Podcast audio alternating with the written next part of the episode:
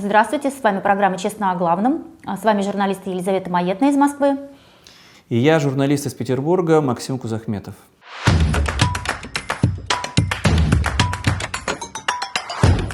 Ставьте, пожалуйста, лайки, делайте репосты, пишите комментарии, мы все это читаем а, и обязательно в следующих программах комментируем или поднимаем эти темы. Спасибо, что вы с нами. А Главное событие этой недели, Максим, ну мы с тобой поставили его на первое место, это то, что Путин наконец заявил, какое же у нас главное в войне оружие против Украины. И это оказалось что? Это Правда. оказалось правда. Говорить правду – это наше главное оружие, это цитата. Ну давай напомним на всякий случай, что грандиозные торжества, в очередной раз все это победобесие, только не 9 мая, а в феврале, потому что годовщина Сталинградской битвы. Сталинград теперь оказывается официальное название Волгограда. На пусть несколько дней, да? Ну пусть на несколько дней, но не за горами может быть и переименование.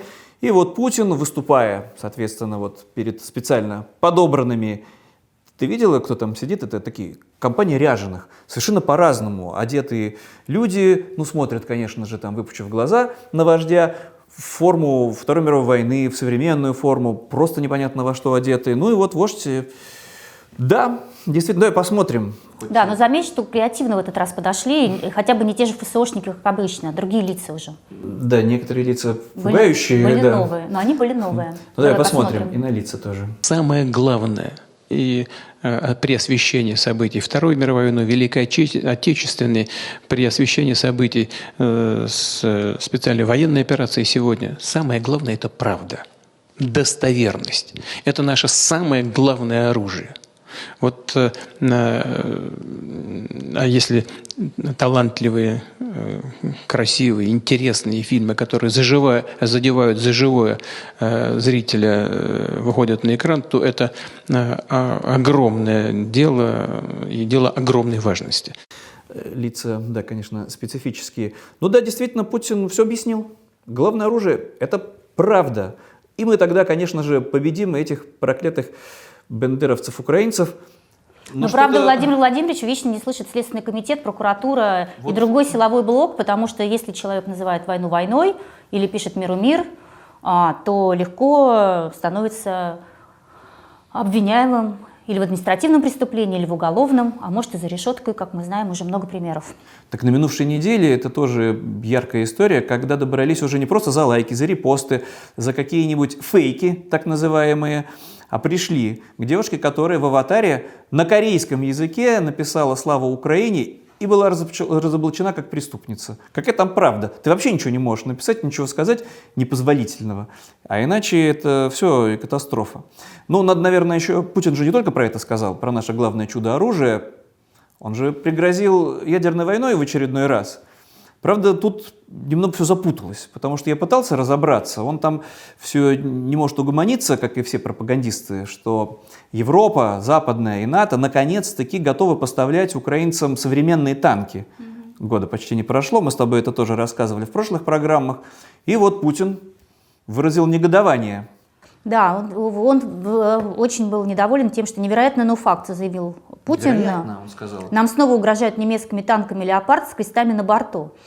Ну вот ты знаешь, очень как-то меня беспокойство охватывает, потому что а, Владимир Владимирович то ли совсем с историей не дружит, то ли он Да забывать что-то стал. дружить Ну потому что танки «Леопарды» начали выпускать в 1965 году, и как они могли нам а, снова угрожать Сталинградской, во время во, Сталинградской вроде- битвы. во время Сталинградской битвы, совершенно непонятно, их там просто не было. Нет, ну, наверное, он путает. Тогда были у немцев э, танки «Пантера» и «Тигр». Тигры были, да. Ну, наверное, с зоологией Путин тоже не дружит, он так не отличает тигров от леопардов, леопардов от пантер, поэтому, конечно, эту глупость в очередной раз и ляпнул, но никто не возразил, знаешь, вот никто не подправил. Давай посмотрим, как все это выглядит. Давай. Невероятно, невероятно, но факт. Нам снова угрожают немецкими танками «Леопард», на борту которых кресты. И вновь собираются воевать с Россией на земле Украины руками последующей Гитлера, руками бандеровцев. Эмоционально. Смотри, там полный зал людей. Кто ж там возразит? Сказал, теперь в учебниках поменяют, чтобы в Сталинградской битве у, у- у немцев были другие танки.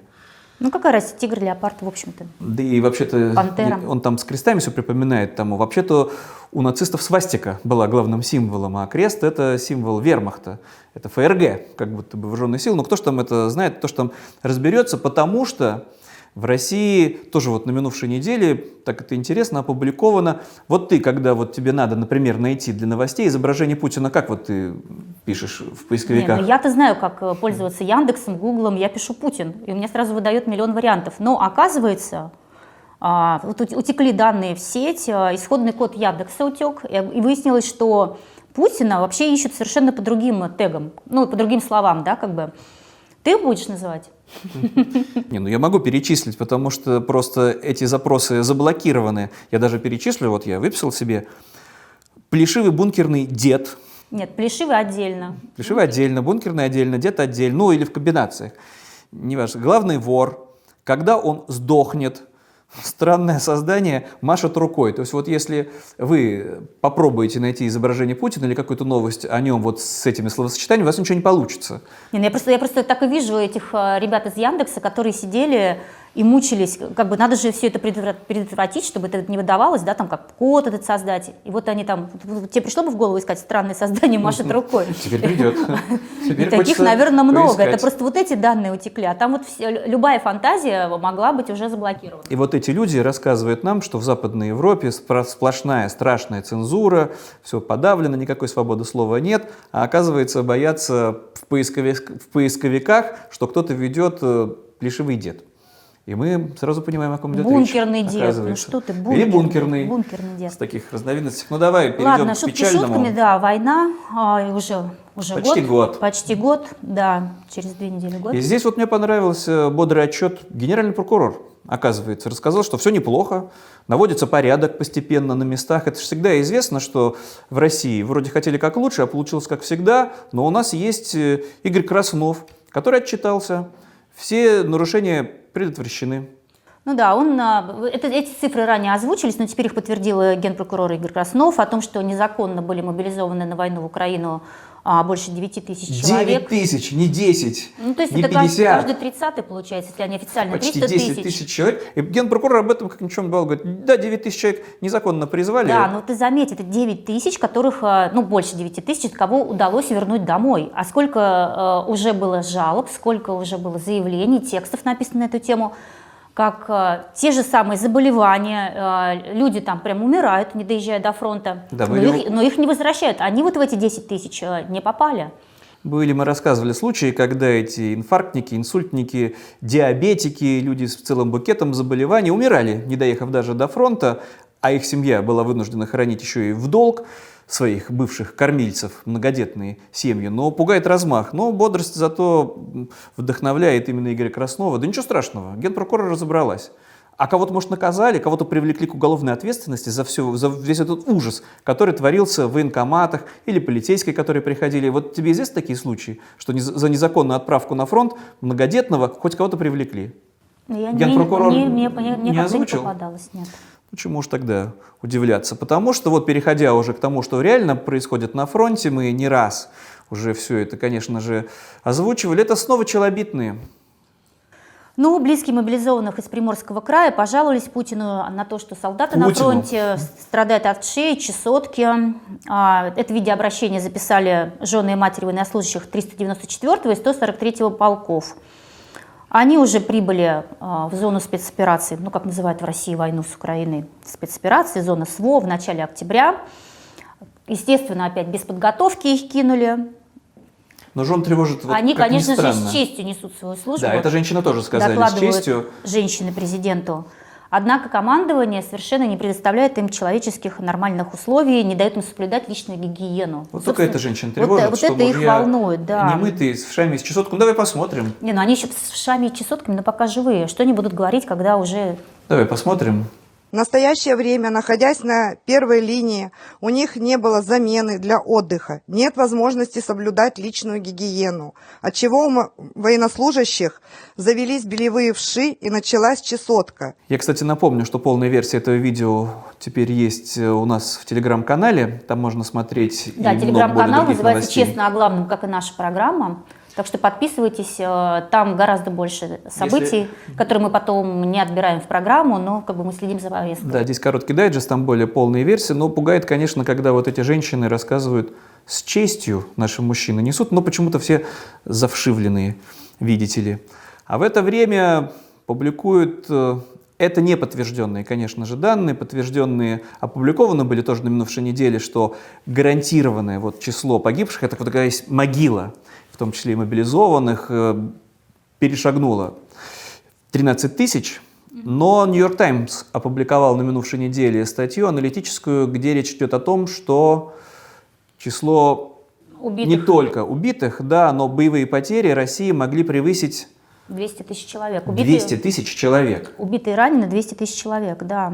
Наибольшие потери в Бахмуте, э, э, самое большое количество убитых и раненых это э, вот эти мобилизованные, неподготовленные и заключенные, которые отправились на войну. Ну, в сети полно жутковатых видео, как вот с помощью дронов украинцы снимают, как кажется этим мобилизованным или российским солдатам, они где-то спрятались, их не видно, а потом туда прилетает точечный удар, был человек и нету человека, ну, украинцы, конечно, называют их оккупантами и, безусловно, правы. И что вот, как ты думаешь, в связи с этим, что потери, потери безусловно есть, хоть Министерство их Министерство обороны их не озвучивает, но у нас же есть в России, как они себя любят называть, государевы люди, которые знают, как вот э, пополнить вот эти вот потери, кем заменить. Кем заменить, да. А, ты, наверное, имеешь в виду депутата от Свердловской области Максима Иванова. На неделе он э, блестящее предложение внес.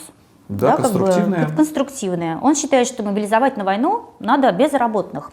Я специально посмотрела цифры, и вот выясняется, что, например, по официальным данным, это Росстат, э, в России сейчас 2 миллиона 887 тысяч э, безработных.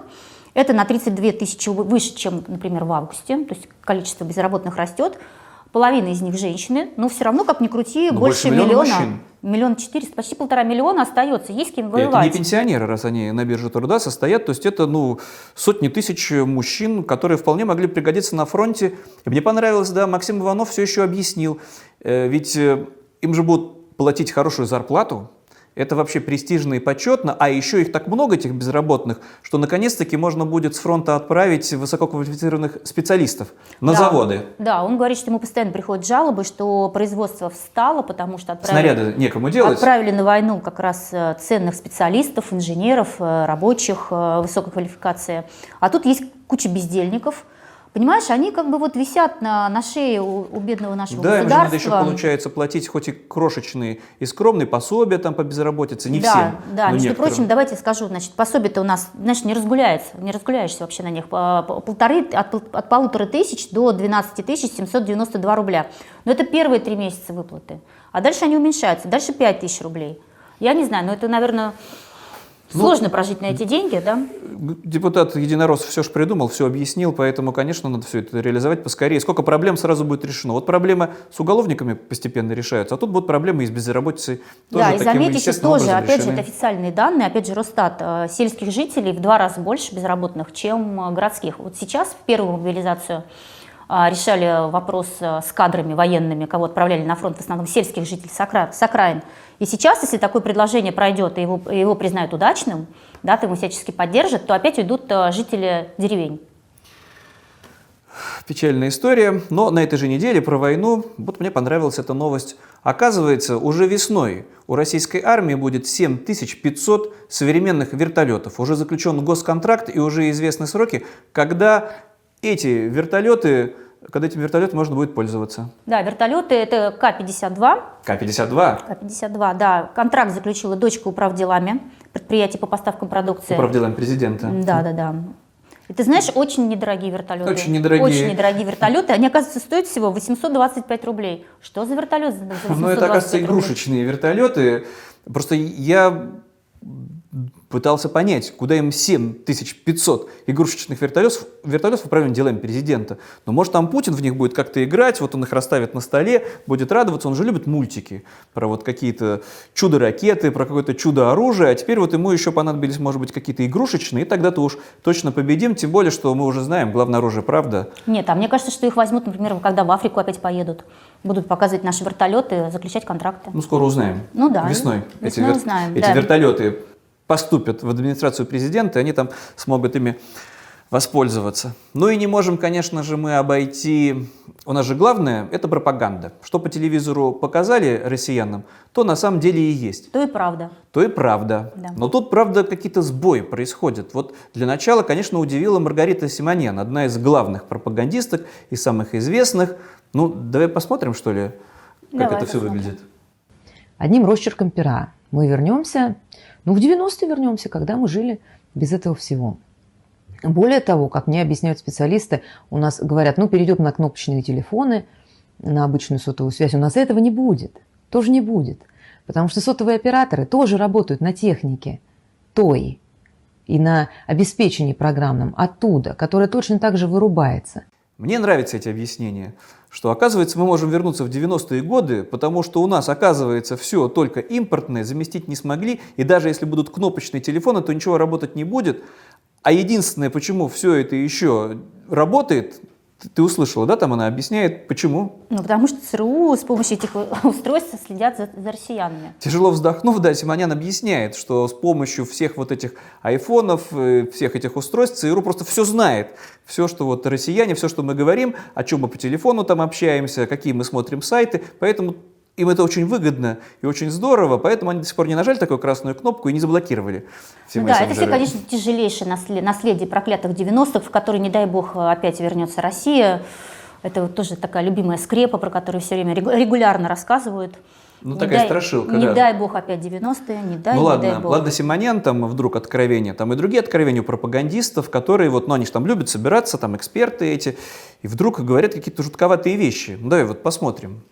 Многие говорят про то, что э, воздушно-десантные во- войска на фронте не видно. К сожалению, это э, объективная реальность. К началу, получается, мобилизация у нас примерно воздушно-десантные войска лишились э, 40-50% штатного состава. Как ни в чем не бывало, эксперты говорят, почему-то десантников не видно, настоящих, да, вот э, кто, если не мы, там с этими, со всеми своими лозунгами. Оказывается, там их просто 50% потерь Да, их э, на самом деле действительно огромные потери. с начала э, осени. Сначала, да, это Нет, не сейчас, Это а были они назад. с февраля, на самом деле. Они же входили, когда, э, когда планировался этот марш-бросок на Киев.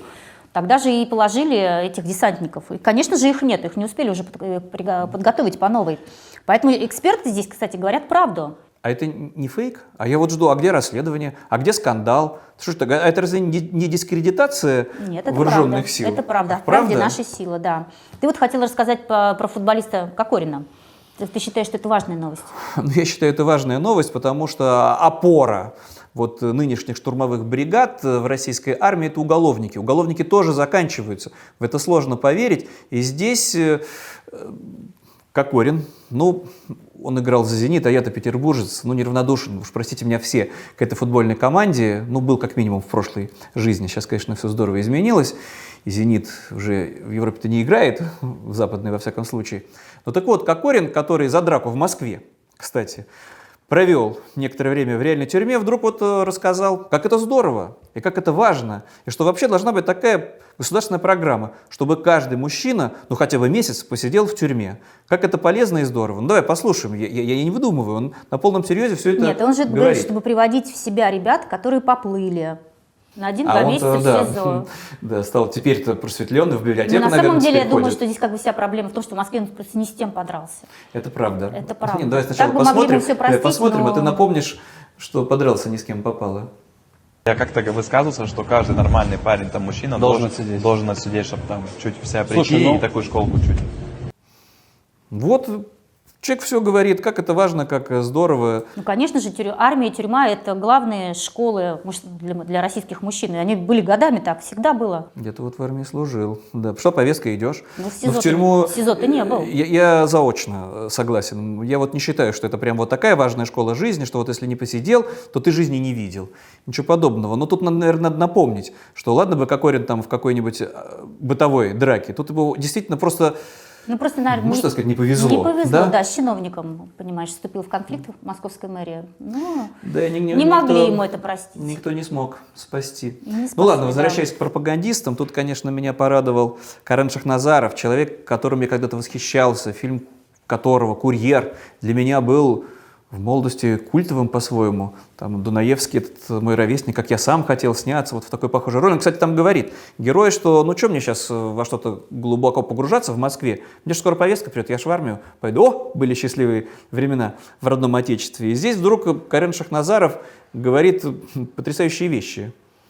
Да, он говорит, что как старый марксист я смотрю на это как на часть бурж... ну, А, подожди, ты же не сказал, про гей-пропаганду про он говорит. гей-пропаганду, да, про гей-пропаганду. это часть буржуазной культуры.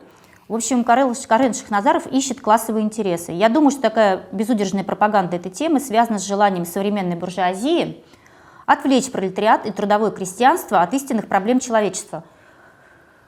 Вот я когда-то изучал в университете, я застал еще, когда был научный коммунизм, когда вот классовая борьба это Подожди, обязательно истинные история проблемы КПСС. человечества это что? Не, ну тут мне сложно комментировать старого марксиста Карена Шахназарова, который все Это это война в рассказывает. Украине, война, которая идет? Ну вот Ну, э, ее же нельзя комментировать, позовем как-нибудь в эфир и спросим, надеюсь, конечно, обойдется. Но он не на первом месте по безумию, которое, конечно же, сопровождает практически любое выступление пропагандистов на отечественном телевидении. Здесь Зюганов тоже блеснул. Напомним, да, это коммунист. Это же оппозиция у нас получается коммунистическая, а Шахназаров тоже, видишь, неравнодушен к марксизму. Ну и здесь вот Зюганов громкогласно заявил, что если вот эти вот англосаксы попробуют к нам, ну, там все опять не дают покоя им танки «Леопард», то по полной получат, ну там все это штамп на штампе, сможем повторить, снова их победим. О чем это он? Да, но он совершенно, вот ты понимаешь, это пугает, конечно. Вот все, кто у нас там у власти, и оппозиция, которая э, официальная оппозиция, да, вот э, как Зюганов, э, они вообще все забыли. Какие в 43 году англичане были союзниками Советского Союза И в войне. американцы, да. И американцы, да. А вот теперь в его интерпретации, или, я не знаю, может быть, маразм начался у дедушки, может, еще что-то.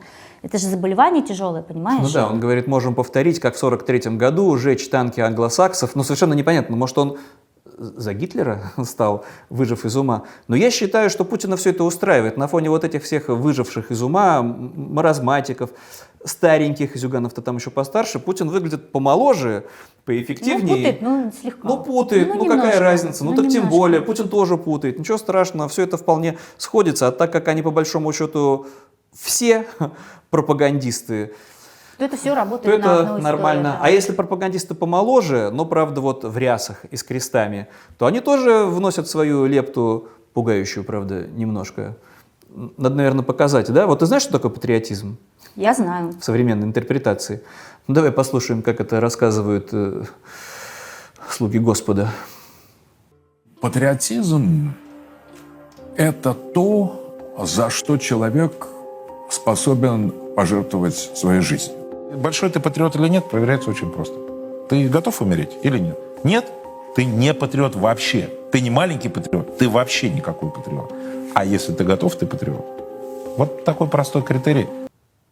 А вот что это оказывается. Это готовность помереть в любой день и не задумываясь. Ну да, потому что потом тебя на, ну, на родине тебе ждет парта в школе, в которой ты учился, да. Даже если ты уголовник и убил свою мать. Напомним, это все жутковатые случаи, когда из ЧВК «Вагнер» приходит повестка на родину бывшего уголовника, что он убит, а он герой, а он орденоносец. Да, табличка мемориальная будет, деньги семье, если семья еще есть. Ну, про такой патриотизм я, конечно, раньше не догадывался, но, оказывается, главное Ну да. счастье – это просто помереть. Готовность умереть за родину. А если пропагандистам даже вот про патриотизм не рассказать, ну прости, это вот мы ж про телеграм-канал упомянули, а тут пропагандист Соловьев тоже негодовал. История вообще известная нам, работникам СМИ, что да, это важно перед э, Например, да, вот в YouTube ты должен выйти в прямой эфир, у тебя есть гости, и это надо порекламировать своим читателям.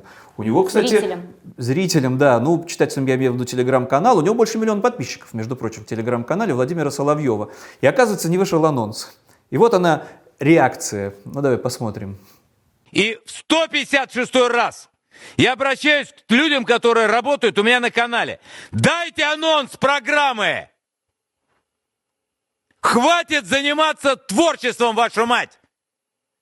Как только мы выходим в эфир, в Телеграме должен быть анонс. Это что, сложно запомнить? Ну, Не, ну это смешно, но это мелко. Вот, например, другой пропагандист, да, Дмитрий? Киселев, рассказал, что в Европе людей заставляют э, не только не мыться, но мы знаем, что Европа замерзает без газа российского, что мы там все как бы там съедают своих несчастных этих морских свинок, вот эти ролики были, да, мы их показывали. А теперь еще их заставляют и есть насекомых, червей, тараканов. Давай Давай, это видео Да, посмотрим, да, потом я прокомментирую. Людей просят реже стирать, меньше пользоваться бытовой техникой, меньше мыться, ограничить температуру в помещении, дома и на работе. А сейчас еще и советуют питаться насекомыми. Ну так вот, э, Дмитрий Киселев вообще как-то как-то плохо владеет темой, потому что, например, в сентябре прошлого года э, министр, э, а, вице-премьер правительства России, министр промышленности и торговли участвовал в выставке в Сочи. Такой есть Мантуров у нас, да? И он участвовал как раз в слепой дегустации мяса. И он сказал, что не смог отличить натуральное мясо от мяса из личинок мухи.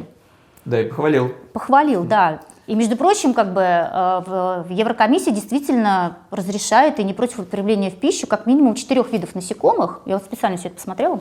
Стало даже самое интересное. Это малый мучной червь, желтый мучной червь, перелетная саранча, домашний сверчок. А в чем проблема-то? На самом деле человечество вот-вот столкнется с дефицитом белка.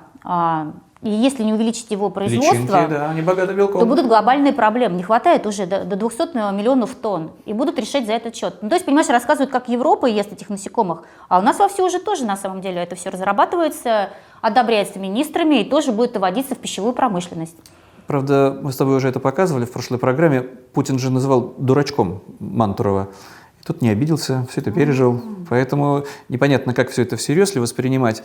Ну, давай просто покажем, раз уж мы про пропагандистов рассказали, и как они себя ведут, и что они рассказывают, это действует на людей. И действует иногда, конечно, шокирующим образом, вот чтобы тему с пропагандой э, Ну да, завершить. это как бы что происходит иллюстрация того, как это работает на обычном э, потребителе этой информации, на обычном телезрителе. Это яркая иллюстрация. Давай когда у людей вместо головы телевизор, что с ним происходит? Зрите, зрите, а война идет, война, война за Россию, матушку!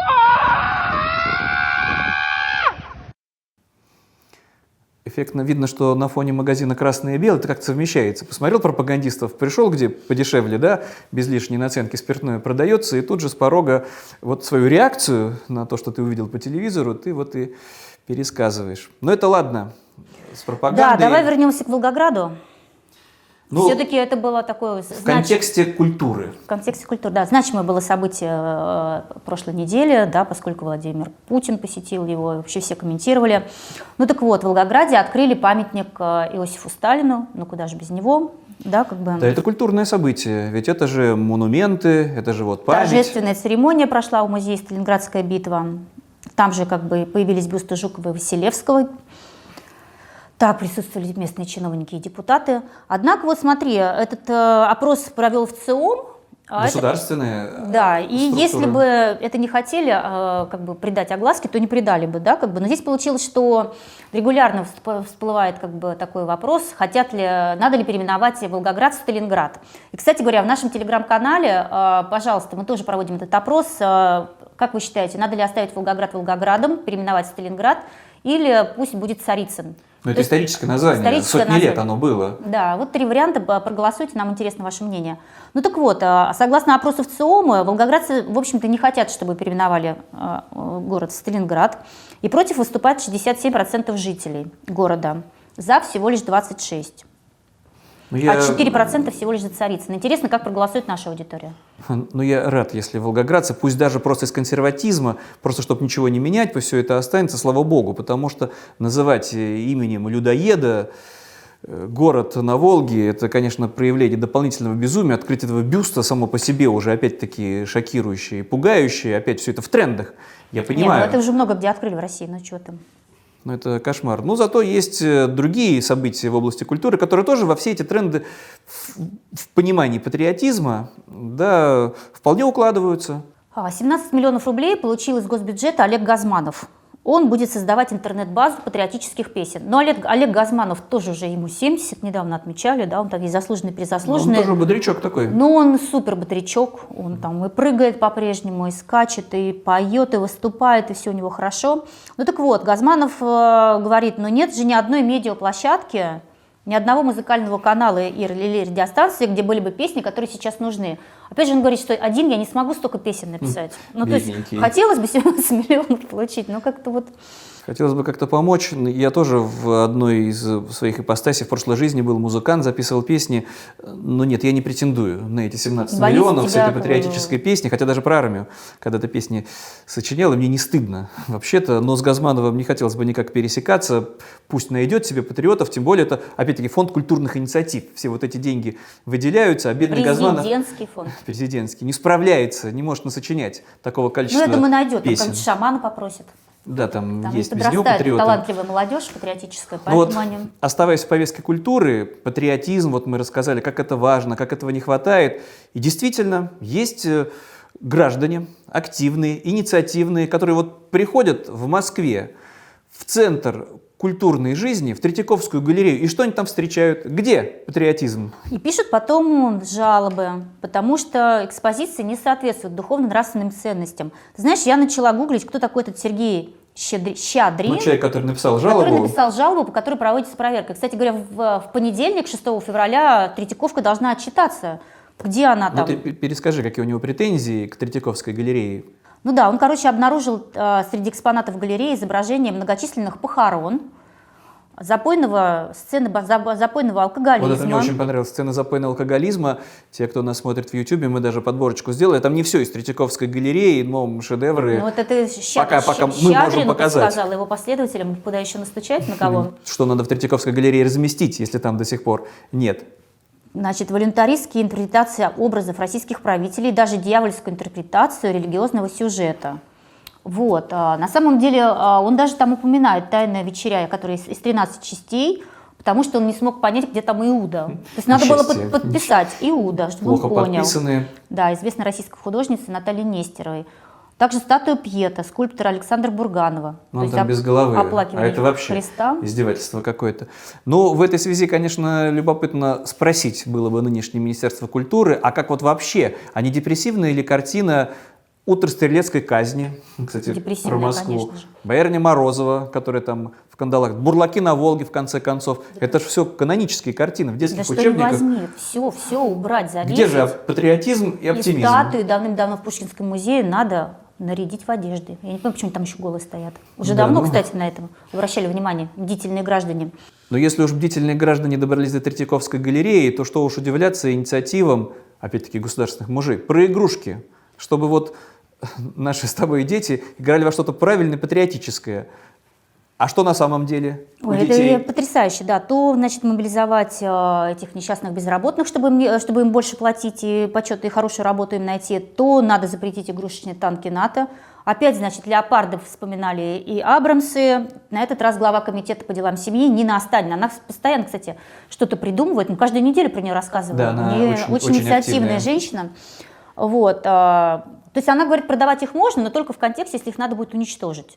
Чтобы дети правильно играли. Правильно чтобы играли, да. нашими танками «Армата», которых нет в армии, но игрушечные есть, уничтожать вот танки «Тигр» или «Пантера» или «Леопард» с крестами. Тогда можно. Да, депутат Но- Единой России Александр Козловский говорит, конечно же, мальчишки всегда же будут играть в войнушку, поэтому надо выпустить советские танчики, чтобы они их могли побеждать. А еще есть такая депутатка Татьяна Буцкая, которая вообще призвала, что надо сжечь все вражеские игрушки. Поскольку сейчас это уже не игры, вообще-то. Мы не можем себе позволить относиться к этому равнодушно. Ну и тогда чего уж, если игрушки сжигать, я все жду, ну книги мы уже показывали, как уничтожают, надо начать борьбу с памятниками. Мы просто в прошлый раз рассказывали, что москвичи Это, ну, как сочувствие, да, после чудовищных ракетных российских ударов, когда гибнут десятки мирных жителей, чтобы вот хоть каким-то образом выразить свою поддержку Украине, несли цветы к памятнику в Москве Лесе Украинки. И государственные мужи и на это событие откликнулись. Ну да, такой депутат Андрей Гурулев, э, э, это он, кстати, член э, комиссии Госдумы по обороне, генерал-лейтенант запаса, который буквально мы пару, пару программ назад рассказывали, как он призывал бомбануть значит, Францию. Которая, да, значит, Лондон и Париж, чтобы заткнулись. Ну нет, тогда а он про Париж, тогда он про Францию говорил. Ну так вот, он как раз и призывает сделать, признать этот Лесю Украинку, которую э, иноагентом. Ну да, действительно, а он так и сказал.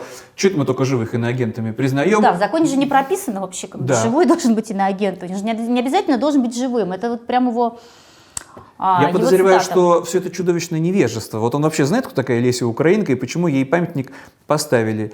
Это же не какая-то не Бендеровка, конечно же. Это поэтесса украинская, которая умерла еще при царизме. Она знаменита тем, что писала стихотворения, в основном да, на украинском языке, переживала за родную мову, а издаваться в Российской империи, что и, кстати, припоминают, да, что она вот там русофобка была, просто не могла, потому что в Российской империи нельзя было издавать, э, публиковаться на украинском языке, а в Австро-Венгрии, оказывается, было можно. Львов, конечно же, она иноагент. Конечно, иноагент. Ну, конечно же, иноагент. Получается. Какая разница, что она уже больше ста лет, ну, сто лет, сто большевики, лет прошло, как умерла? Большевики ее любили, да, больше ста лет уже прошло, как она умерла. Ну, как любили? Раз боролась с царизмом, то подходит, соответственно. Ну, она там условный, конечно, была революционер, бомбы ни в кого не бросала. Но теперь все придумал Гурулев. Памятник снести, чтобы цветы туда с гарантией не переносили. А знаешь, что, что там надо сделать, чтобы уж точно там цветы не появились? А, поставить памятник Пригожину э, или э, Кадырову? Или обоим сразу. Пригожин и Кадыров ну, в обнимку. Истинные герои ну, современной России. Дважды героям России вообще-то ставят памятники при жизни. Ну, ты знаешь, уже ничему не удивишься. Кстати говоря, если они будут э, умерших признавать иноагентами... Ой, там давно, такой список уже может там быть. Там это вообще целый бутовский полигон, полигоны иноагентов, пожалуйста, товарищ Сталин. Да, враги народа, враги там народа. на сотни тысяч шел счет, и были же как вот э, любят э, сталинисты без конца повторять, это никакой не произвол. Было решение тройки вот этой вот сталинской, что Я, признать правда, не врагом очень народа понимаю, расстрелять. как вот эти умершие на агенты будут отчеты каждые три месяца подавать. У нас их там много, этих отчетов, мы постоянно их пишем. Как они это будут делать? Ну, в общем, да. Ну, это ничего, еще если... депутат Гурулев еще продумает, мне кажется, если он... Потому что, да, есть и другие задачи, помимо прочего, помимо борьбы с иноагентами, надо вот готовить пушечное мясо. Это опять все шокирующие мне, конечно, подробности с детьми как вот их надо непременно готовить воевать. И я с ужасом вижу, как вот детям, когда 10, 11, 12 лет, они же все это воспринимают как игру. Вот перемещаться ползком, там, например, да, бежать с автоматом, кричать Нет, ну, «Ура!». Слушай, но в нашем детстве была, в пионерском детстве была игра «Зорница». Мы, с ним, мы в нее играли, я не знаю, в пионерских лагерях. Ну, играли, это было советское прошлое, казалось, мы от него избавились. Да, а но теперь... здесь, ты понимаешь, здесь же еще э, видео, как бы, давай, э, это из Нижегородской области, ну, давай пусть скажем. оно идет, да, фоном, когда там да. детей зомбируют, получается, да? Да, учат, там? Э, значит, по-пластунски ползать, э, обращаться с оружием. Меня, кстати, поразило, что у них каждая тренировка начинается с молитвы. Вот этого да. на, в нашем пионерском детстве этого не было, между прочим. Тут вот не доглядели большевики, которые боролись вроде бы столько лет, десятилетиями и успешно, разрушая храмы, а теперь в полете, почете Сталин, при котором все эти жуткие но, гонения на церковь но, происходили. Но, но и Сталин тоже будет на иконах, и с молитвой, и все это в головах у людей гремучая смесь кошмарно совмещается. Это. А если ты вот вдруг, ну это вот про Петербург хочу вернуться, тоже печальная новость минувшей недели, вдруг что-то не то изобразил на картине, причем даже тебя понятно, что в русский музей не возьмут, тебе ничего там не светит, современное искусство, это просто в офисе петербургского отделения «Яблоко» прошла выставка, это в Петербурге достаточно известная, ну как известная, известная интеллигентным, совестливым людям, художница, которая выходила на протестные акции, каждый раз рисуя какую-нибудь новую картину. Иногда полицейские у нее забирали, что-то осталось вот из этих работ. Ну да, Попробовали давай, устроить выставку. А, Елена Осипова, 77 да. лет. Это ее называют... 77. Да, называют ее совестью Петербурга, потому что она действительно очень ярко, талантливая и всегда откликается на текущую повестку, выходит, не боится, стоит, ее за, за, забирают ее в автозаки, ее штрафуют. все это происходит. Очень И смелая она все женщина. равно выходит и все равно рассказывает, общается с людьми, не боится. И Ну, какая вот, реакция властей? ее выставка, ее работ провисела меньше суток. Их всех под предлогом того, что здание заминировано, ну якобы, ну это любимая такая формулировка, просто взяли все ее работы и забрали. Она, конечно, очень переживает, что они просто продадут, э, пропадут, потому что они все в единственном экземпляре. Ну, это будет очень удобно рассказать, что было и не стало. Были работы и исчезли работы. Но все это опять издевательство, конечно, еще чудовищное, потому что приходят эти полицейские мордовороты, здоровые, которые на пенсию идут в 40 лет, у которых там повышенная зарплата, и они не на фронте. Вот чем они занимаются. Они борются вот с выставкой, борются с 77-летние женщины, на это Ну так они силы. усиленно и борются для того, чтобы показать э, Ну, это власти, что они нужны здесь, в есть- городе, а не там на фронте. На фронте пусть э, безработные погибают. Есть опора режима, потому что тоже вот это видео, ну, меня приводящее в какой-то степени, ну, в отчаяние, угнетающее, когда вот метро петербургское, идет там беззаботный мальчик, э, видно, что ему там лет тоже, наверное, 10, и у него рюкзачок, курточка, вся в нашивках ЧВК, Вагнера. То есть это значит, что он приходит домой, это родители его одобряют, может, мама все это и пришила с гордостью, что в голове у этих людей, и все это в моем родном Петербурге. Такого-то полицейские не арестуют, Слушай, ну представь, но в, твоем родном Петербурге открыли гигантское здание, два здания ЧВК Вагнера. А что ты удивляешься? Ну, может быть, у него папа в ЧВК деньги зарабатывает. Не, это все несчастье моего родного города, из которого еще и бункерный дед Ну, слушай, ну он же не с кувалдой ходит еще. родился. Ну, спасибо и на этом. Но если уж там погружаться в новости России, то у полицейских есть занятость, кроме борьбы с выставками, кроме борьбы с культурой, опять-таки по доносам бдительных граждан. Они чутко реагируют на запросы общества. Они слышат общество. Ну, это все программа запугивания такая, потому что теперь даже если вот вы с женой или вот мы с тобой пойдем там, например, в кафе, там выпить кофе в родном Краснод- В отечестве, Краснодаре. но если в Краснодаре, то в первую очередь, да, и будем вести непозволительные беседы антивоенные, то кто-то за соседним столиком, бдительный, сможет позвонить тут же в полицию, и полиция тут же приедет лицом в пол, в наручники, и признает тебя преступником. Пока что всего-то на 15 суток. Ну, да, ну просто за смотри, разговоры. это, это случилось, значит, в Краснодаре, в ресторане на дровах. А, Был личный разговор Олеси и Алексея Овчинников, супругов. А, Закончилось тем, что они лежали э, на полу соломанными руками около часа, после чего Олеся, значит, штраф выписали 1000 рублей, мужа ее на 15 суток арестовали. Что ж, ка- кстати, большой вопрос, это все-таки ресторан донес или просто бдительный? Кто тут был Кто бдительный? тут скажет э, про бдительность? Поступил сигнал, полицейский, вот тут есть чем полицейским заняться. Они будут эту работу себе придумывать до последнего, лишь бы на фронт не отправили. Для борьбы вот с таким вот с непозволительными разговорами. Вот это главная занятость полиции на сегодняшний день в России. А, А если... на самом деле, потому что сами виноваты. Вот, вот опять же, вернемся в пионерское детство. В пионерских лагерях везде висело. Когда я ем, я глух и нем. А, точно. Вот, а вот не надо всякие подрывные беседы вести. Пришли Пришел, кафе, поел быстренько, заплатил, чаевые оставил, ушел домой, на кухню, там разговаривай с женой. Ну и запугивание лишний раз там э, не станешь рот раскрывать, Конечно, где не после положено, того, во всяком тебя случае. на 15 суток закроют. Конечно, нет. А Симонян уже рассказал и по телефону все прослушивает. Правда, работники ЦРУ, а не ФСБ. Вот тут вот упущение какое-то. А если вдруг у тебя и случилось какое-то вот несчастье, ну вот муж-то у тебя на войне погиб, то есть другие программы реабилитации, конечно. Вот в Пензе все неплохо придумали для жен, лишившихся мужей или для матерей, которые лишились сыновей. Да, их успокаивают молитвами. Опять, Это опять молитвами. Прекрасный вариант. Помолились и отпустила. Мало того, что Ложками. вдова. Кстати, учат их, э, провели для них мастер-класс э, по макияжу. Но это, видимо, чтобы нового мужа найти. упростить, не бросили в беде Не бросили, вдов, да. которые вот ведь оказались... э, Это кошмарные все опять истории. А я, не это- могу, как, я не могу представить, знаешь, что... что с кошками-то они делают? Это кошки, как, э, это же как лекарство, это лечит болезни. Да, погладил, и уже не переживаешь, что Положил на мужа больное твоего место, убили. да. Непонятно на какой войне, непонятно за что, непонятно, если у тебя там дети, почему они остались без отца. Кошку погладила и отпустила. Такая Накрасилась, программа реабилитации. накраситься. Тоже важно.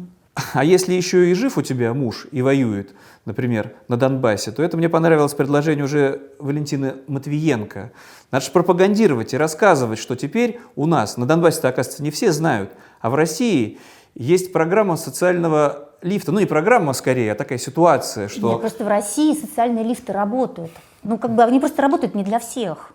Нет, Но об этом, нет, об этом не надо рассказывать рассказала. жителям новых регионов. Они не должны этого знать. Они должны знать, что они в принципе существуют, и они работают. И вот об этом сообщила Валентина Матвиенко а, прилюдно, что вот у нас все хорошо.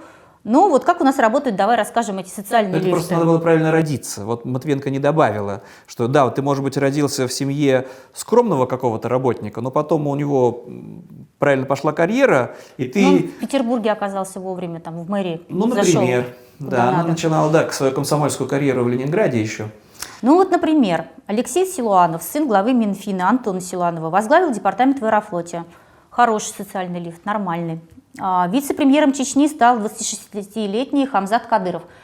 Кадыров, кстати, в своем телеграм-канале я прочитала, он говорит, что вы мне все этих родственников-то вспоминаете? Ну, они просто у него везде, на всех ключевых постах, везде, Больше род- 40 человек, да. и везде родственники Кадырова. Они просто все очень умные, с них, он говорит, спрос у него большой. Построже, да? Он с ними построже обращается, да. И а что такого, говорит, ну, в 23 года у него родственники занимают посты, там, в 20 лет. До чего Они еще, просто все молодые, очень 18-летние. умные, талантливые. Да, Поэтому и все правильно. Действительно, Кадыров, он же такой человек интеллигентный, совестливый. Если посторонний, если не родственник, он же лишний раз, наверное, голос повысить не может, неловко указывать на ошибки. А когда племянник, А там он ему можно, строго, да. да, строго, строго укажет. Опять же, вот еще один социальный лифт. В январе Путин назначил э, заместителем главы МЧС Антона Герасимова. Сын генерала ФСБ Андрей Герасимов. Ну, генерал а, а ФСБ. что делать с детьми? Ну, надо же их как-то двигать, им же надо тоже зеленый А они свет давать. талантливые и Они просто талантливые и способные, конечно же. Александр Бирюков, а, вечный у нас такой есть вице-мэр Москвы, Петр Бирюков. В декабре 2022 года назначен вице-губернатором Орлов- Орловской области. И, кстати, Валентина Ивановна Матвиенко же тоже в бытность своего губернатором, ее Тут, сын. правда, тут, правда, с карьерой более противоречиво. Дело в том, что это правда. Когда Валентина Ивановна Матвиенко оказалась губернатором моего родного Санкт-Петербурга, вдруг потрясающую карьеру сделал ее сын, который стал вице-губ- вице-президентом Банка. банка Санкт-Петербург. Я помню, да, это поразительно. Там же вот как Forbes проводит, да, богатейшие люди России, а там э, газета «Деловой Петербург» проводила рейтинг богатейших людей Санкт-Петербурга, и там очень быстро 8 миллиардов э, рублей, правда, состояние было тогда еще сравнительно молодого, Сергея Матвиенко, и все было неплохо с его карьерой, пока Валентина Ивановна занимала пост губернатора, потому что потом Путин-то ее отправил в Совет Федерации, это почетная должность. Но вот синекура немножко другая, ресурсы мимо тебя все протекают, бюджет от тебя не зависит такого огромного мегаполиса, как Санкт-Петербург, и сдулся предприниматель Матвиенко. ну, слушай, проходит сильно- год, а состояние всего миллиард.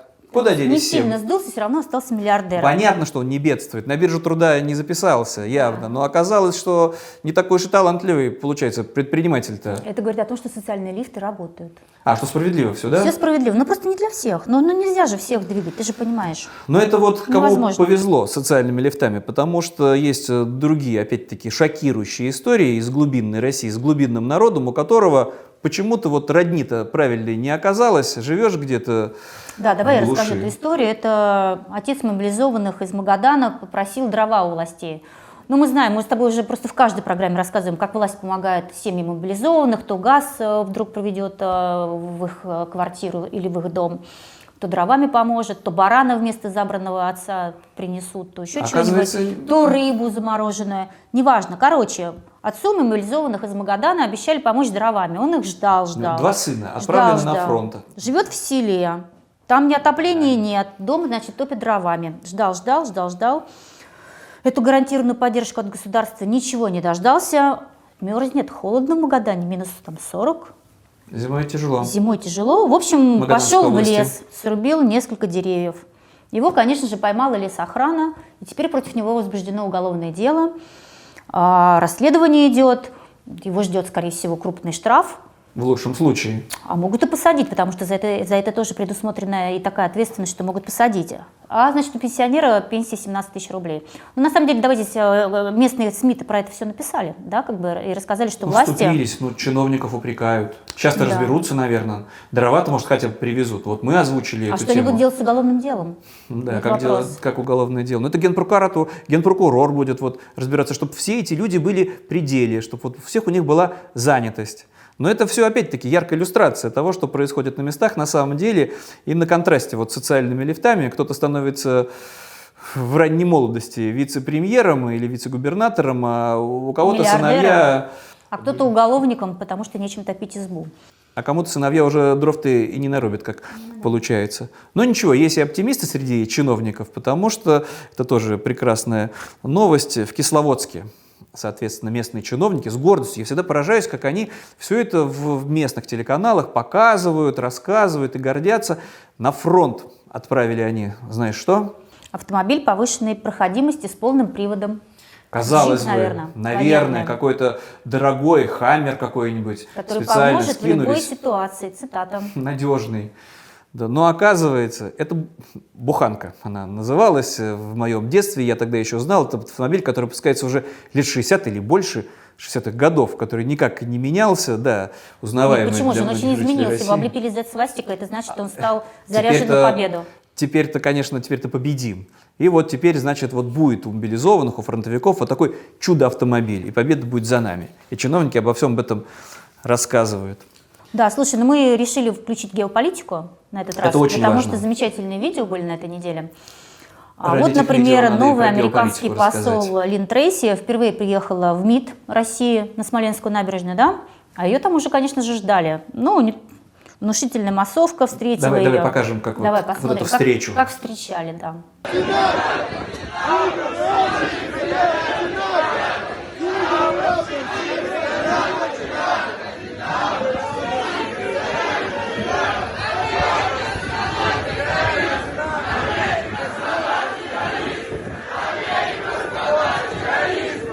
Подготовились патриоты и пропагандисты, собрали, это всегда мне стыдно за все, это молодежь. Вот Патриотически настроенная молодежь. сколько вот стоит, ну, тысячу рублей примерно, оказывается, даже скажем, сколько стоит, чего ж там скрывать, чтобы вот ты пришел, покричал несколько минут, на холоде постоял, поправил свое пошатнувшееся студенческое материальное положение, беспринципное абсолютно, несколько сотен там вот подогнали, чтобы накричать на эту новую женщину-посла американского, Америка страна террорист, Да, война это бизнес США, Америка страна Да, террористов. не очень стройно они все это кричали, и эту, эту несчастная женщина Ну, должна была тогда заплатили выслушивать. Самом Но все это хорошо на контрасте, потому что вот так вот встречают американского нового посла в Москве, а у нас же есть геополитический союзник Александр Лукашенко, который тоже ищет себе, судя по всему, новых союзников в Африке, больше-то искать негде. И вот его-то там встречали совершенно по-другому. Да, С посмотрим. песнями, плясками и, И и с бусами. бубнами. Бубнами и бусами. Давай покажем.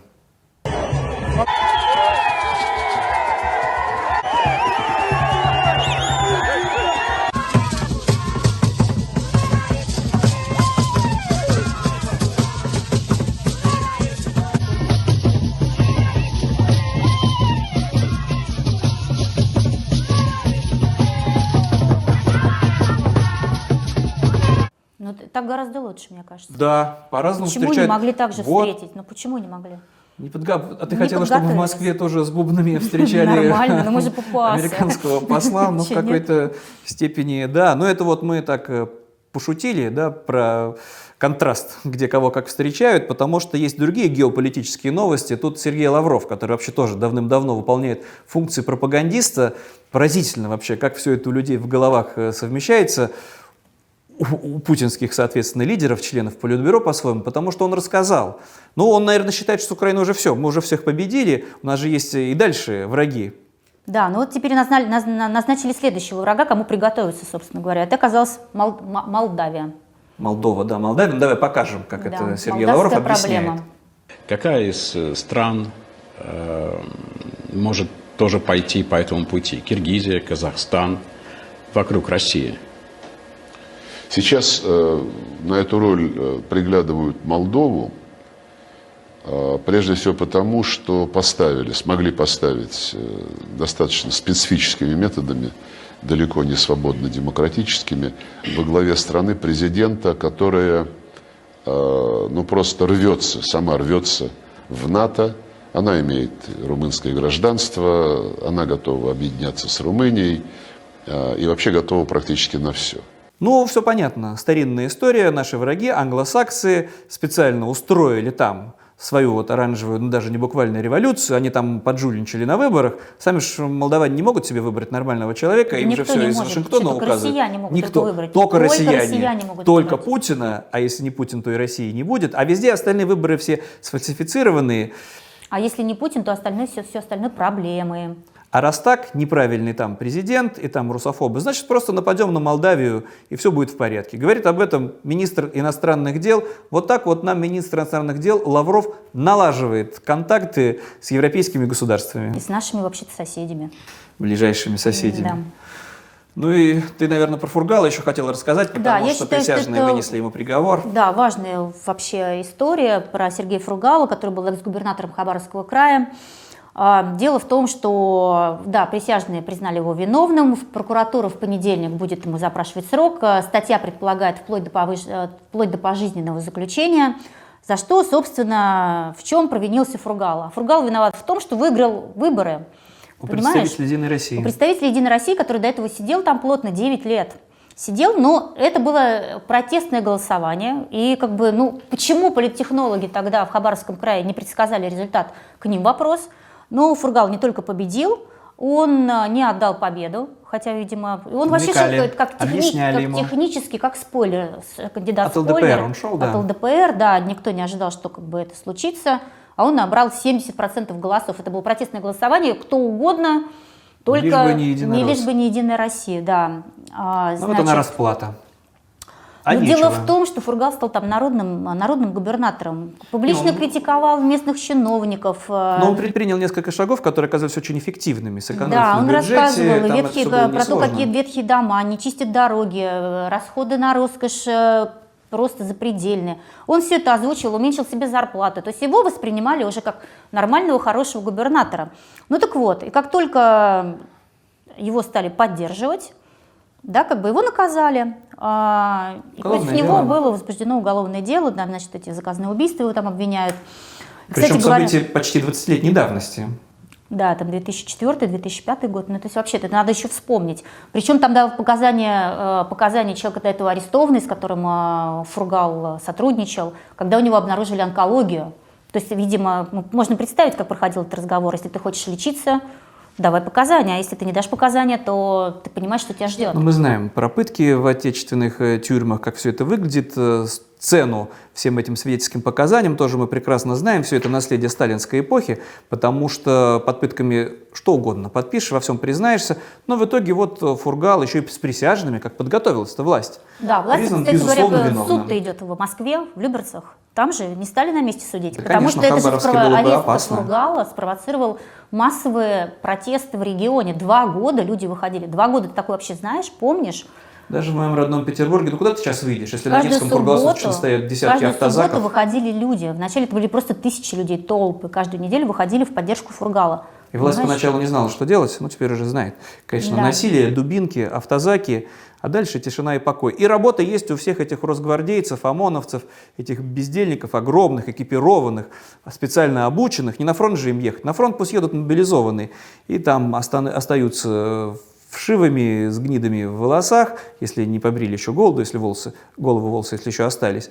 А эти, конечно, более нужны на местах, чтобы протест разгонять. Да, меня знаешь, что еще поразило? Что пока э, Фургал выступал с последним словом, судья его 10 раз перебил.